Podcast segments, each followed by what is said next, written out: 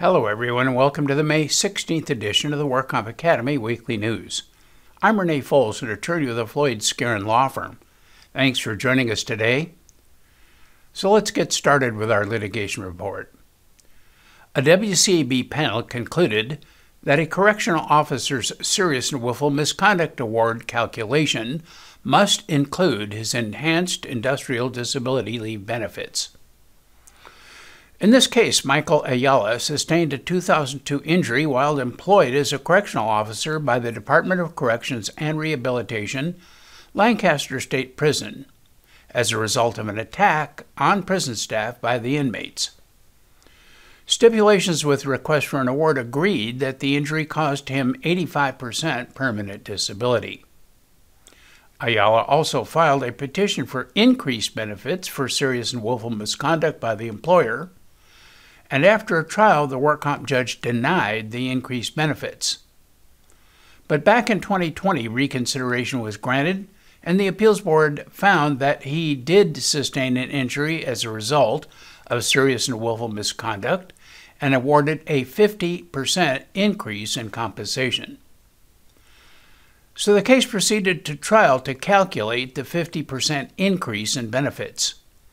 One of the issues was to determine if the computation of the S&W award applies to the Enhanced Industrial Disability Leave.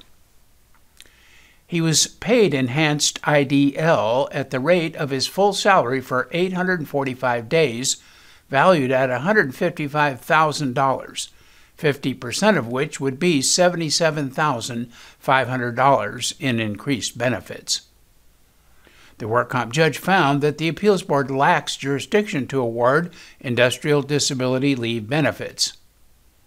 However, reconsideration was again granted, and the WCB panel issued another new decision finding that Ayala was entitled to the 50% increase to be calculated based on the enhanced IDL he received.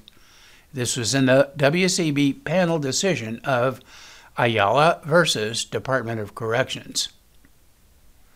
The panel stated that there is no dispute that the Appeals Board does not have jurisdiction to award IDL enhanced or otherwise. However, the Appeals Board unquestionably has jurisdiction to issue and calculate the serious and willful award entitlement under Labor Code 4553. The California Government Code provides for state employees to receive IDL that is full pay, less withholding for taxes and certain deductions for 52 weeks when they are temporarily disabled due to an industrial injury. And then certain employees receive enhanced IDL under the code. The S&W statute provides that the amount of compensation otherwise recoverable shall be increased by one half. Mr. Ayala argued that the words in this statute, otherwise recoverable, extends to compensation beyond what is obtained in the definition of compensation in the Labor Code. And the WCAB panel essentially agreed with his arguments, and it went on to discuss the purpose of the S&W statute since the fundamental rule of statutory construction is that a court should ascertain the intent of the legislature so as to effectuate the purpose of the law. The panel also cited prior published Court of Appeal decisions that held that an award for increased compensation due to the serious and willful misconduct of an employer must be calculated with reference to every benefit or payment conferred by the Labor Code. Applying the interpretation principles in this case, the panel concluded that the purpose of an S&W award is to more fully compensate the employee for an injury caused by the employer's serious and willful misconduct. It concluded by saying this purpose is best served by interpreting compensation otherwise recoverable as including applicants' enhanced IDL payments. And another WCAB panel held that the QME rules allowed an injured worker to select a QME he previously struck from a one year old panel. In this case, Gus Kowal claimed two injuries while employed as a roofer by the County of Los Angeles, which the employer denied. So Kowal requested and obtained a QME panel in orthopedic surgery for the cumulative trauma claim. The employer sent Kowal a letter objecting to the panel and also striking one of the physicians from the panel as a precaution. Kowal then sent notice that he struck Dr. Hanani from the panel. Then, about one year later, Kowal scheduled an appointment with Dr. Hanani, the same doctor he struck from the panel, to conduct the QME evaluation. The matter proceeded to trial on the issue of this evaluation, and the work comp judge concluded that Mr. Kowal could not be evaluated by a QME he had previously rejected. But reconsideration was granted, and the WC AB panel allowed him to proceed with the QME evaluation in the case of Kowal versus the County of Los Angeles. The employer made a timely strike from the panel. However, Kowal's letter striking Dr. Hanani from the panel was untimely, even accounting for additional time for mailing. Since it was untimely, it was invalid. Thus, the remaining doctors on the panel remained viable choices as a QME. QME Rule 31.3 provides the procedures for parties to schedule an appointment with the QME. A represented worker has the right for the first 10 days. After that, either party may schedule an appointment with the QME. And the clock stops running, and either party has an indefinite time to schedule the appointment. The WCAB noted that this is a unique set of facts since applicants scheduled an appointment with a physician he attempted to strike from the panel.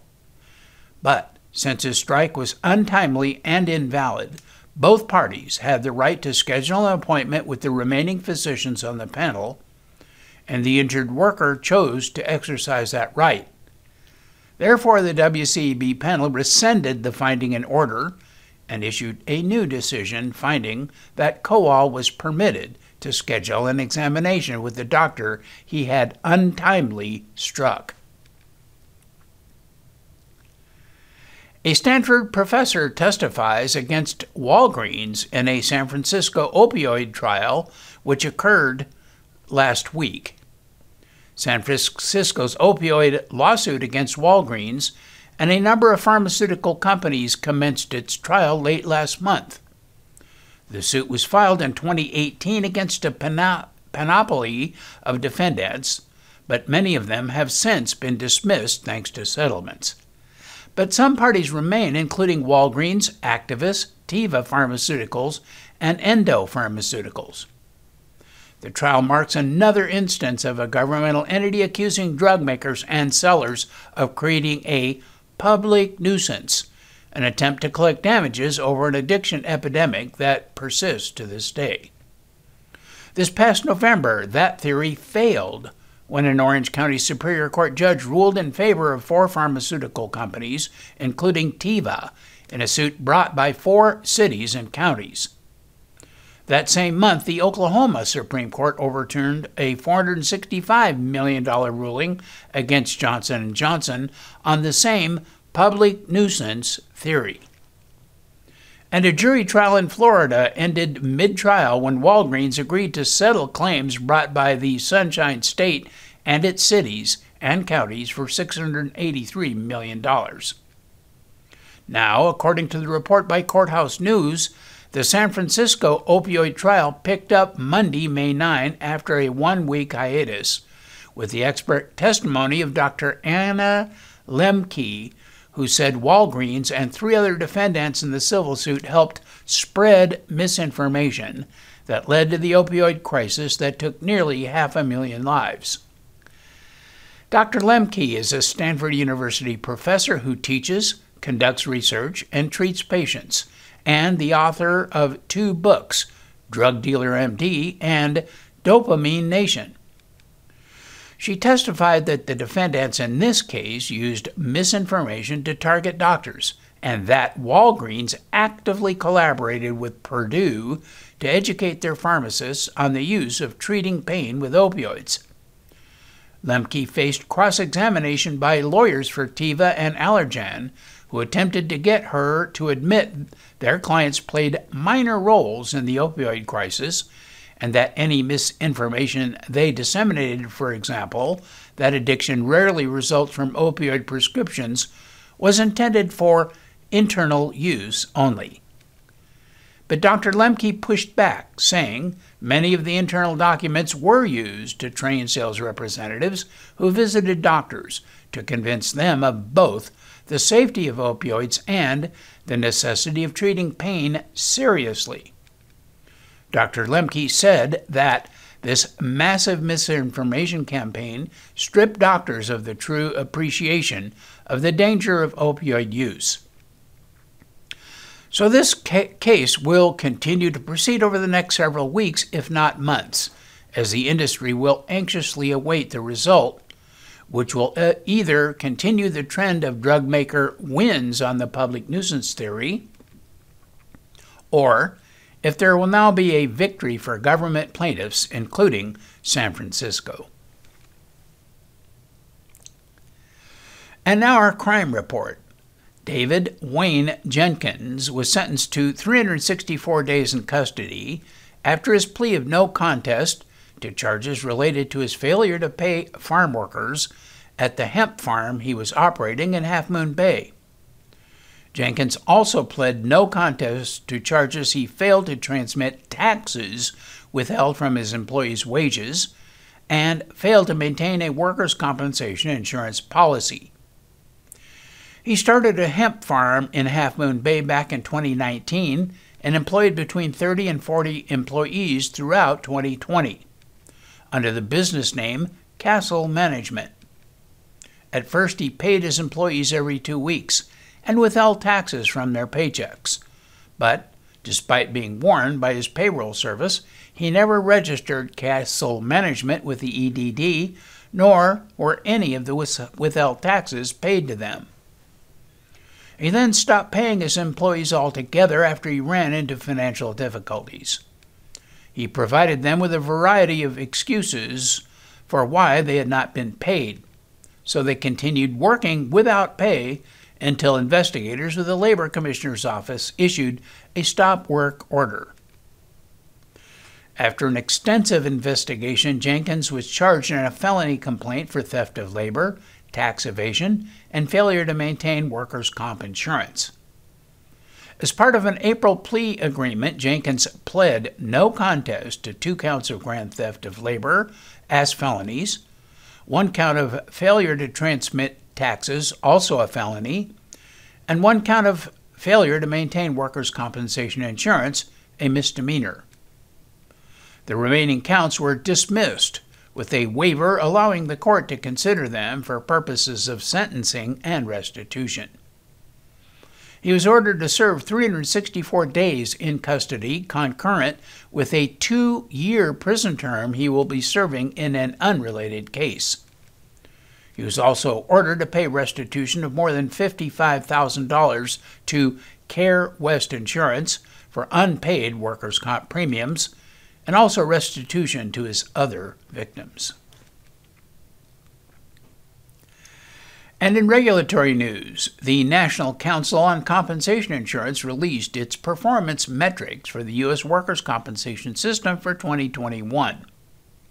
Private carrier plus state fund net written premium increased about 1% to $43 billion in 2021. Private carriers again posted a profitable combined ratio of 87% for calendar year 2021.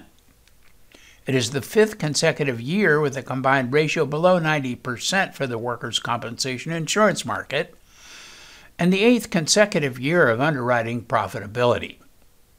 The president and CEO of NCCI said that the strength and resilience of the workers' compensation system is a point of pride for all stakeholders. And the NCCI chief actuary added that we have a remarkably strong and healthy system right now.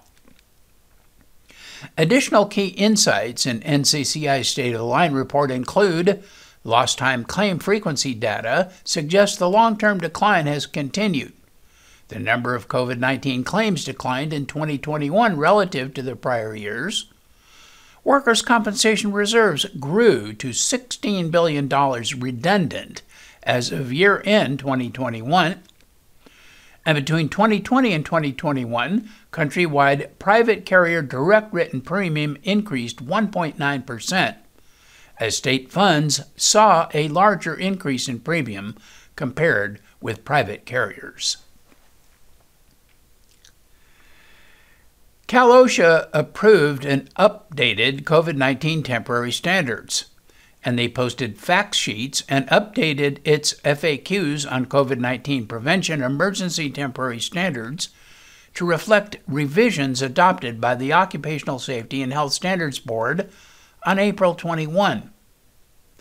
The revisions incorporate updated guidance from the California Department of Public Health and make the emergency standards more flexible if changes are made to public health guidance in the future. The updated ETS standards are in effect now through December 31, 2022, and they apply to most workers in California not covered by the aerosol transmissible diseases standard. The facts sheets posted online include what employers need to know about the April 21, 2022 standards, COVID 19 isolation and quarantine, and revisions to the COVID 19 prevention emergency temporary standards updated May 7, 2022 FAQs. Employers who have questions or need assistance with workplace safety and health programs including assistance with developing a COVID 19 prevention program at their worksite, can call Cal OSHA's Consultation Services branch.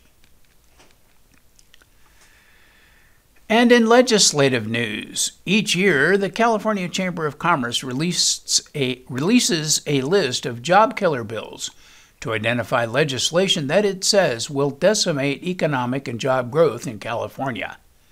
The Cal Chamber tracks the bills throughout the rest of the legislative session and works to educate legislators about the serious consequences these bills might have on the state. The good news for California employers is that the proposal for a 32 hour workweek in California seems to no longer be a problem. The Chamber said that AB 2932 would significantly increase labor costs by imposing an overtime pay requirement after 32 hours of work and other requirements that are impossible to comply with, exposing employers to litigation under the Private Attorney General Act. The bill is now in the Assembly Labor and Employment Committee, and it failed the deadline to move from the Policy Committee to Fiscal Committee by April 29, 2022. One bill remains on the workers' compensation section of the job killer list. Cal Chambers says that SB 213 significantly increases workers' compensation costs for public and private hospitals by presuming certain diseases and injuries are caused by the workplace, and it establishes an extremely concerning precedent for expanding presumptions into the private sector. This is a 2021 carryover bill. And there are several employment law related proposals that remain on the job killer list. AB 2095, if passed, places new administrative burdens on employers by requiring annual reporting of wage and hour data and employee benefits on an employer's entire United States workforce. It says that this will unfairly criticize employers for lawful conduct by publishing that data on the Labor and Workforce Development Agency's website and using such data to rank employers and deny them state opportunities, and will subject employers to frivolous litigation and settlement demands. Also proposed AB 2182 imposes new burdens on employers to accommodate any employee with family responsibilities, which will essentially include a new, uncapped protected leave for employees to request time off.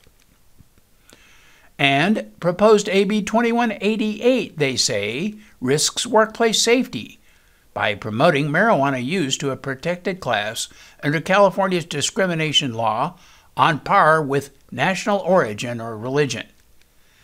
The proposal also effectively prohibits pre employment drug testing, harming an employer's ability to keep their workplace safe and drug free. They also discuss SB 1044, which would allow employers to leave work or refuse to show up for work if the employee subjectively feels unsafe, regardless of existing health and safety standards or whether the employer has provided health and safety protections. And it subjects employers to costly Private Attorney General Act lawsuits if they dispute the employee's decision or need to have another employee take over any job duties. To follow up on the status of these and other proposed laws affecting employers in California, please search for the California Chamber of Commerce Job Killer List. And in medical news, a new study published in the journal Science Translational Medicine claims that the treatments often used to soothe pain in the lower back might cause it to last longer. According to the study authors, chronic pain inflicts huge societal costs in terms of management, loss of work protect, uh, productivity, and effects on quality of life. And chronic low back pain is the most frequently reported chronic pain condition and ranks the highest of all chronic conditions in terms of years lived with disability, which is which its prevalence and burden increase with age. Current treatments for low back pain often target the immune system and include non steroidal anti inflammatory drugs, that's NSAIDs, such as acetaminophen, and corticosteroids, although all of these drug classes are minimally effective at best.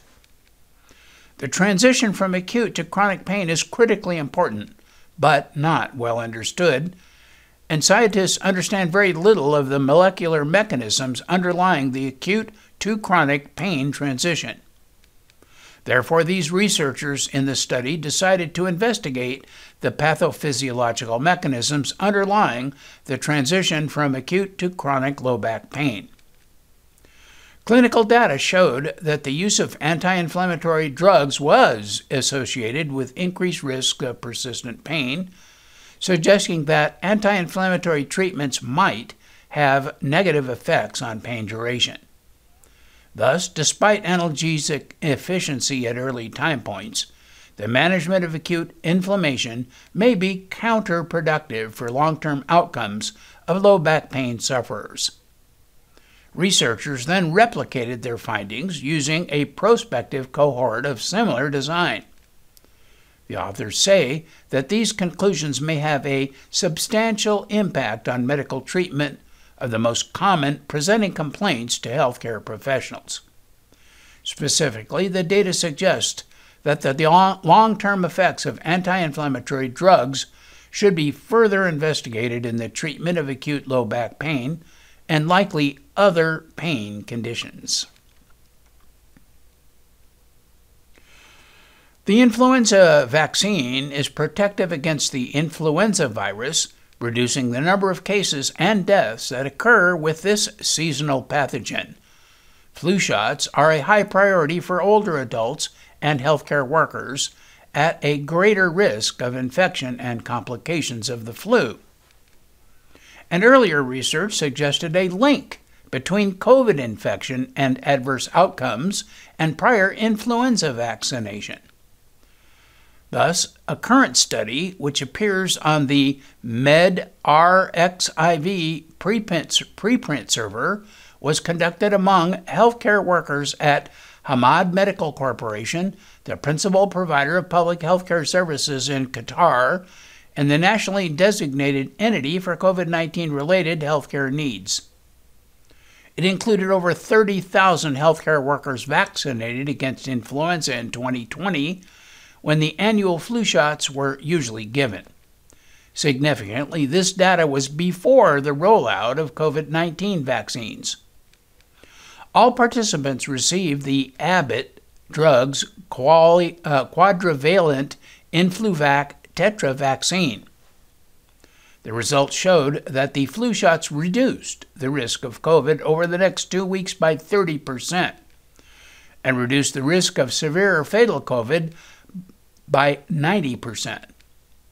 Of nearly 130 individuals who tested positive for COVID by the PCR test after taking the flu shot, only one developed severe COVID 19 requiring hospitalization, and none progressed to critical or fatal disease.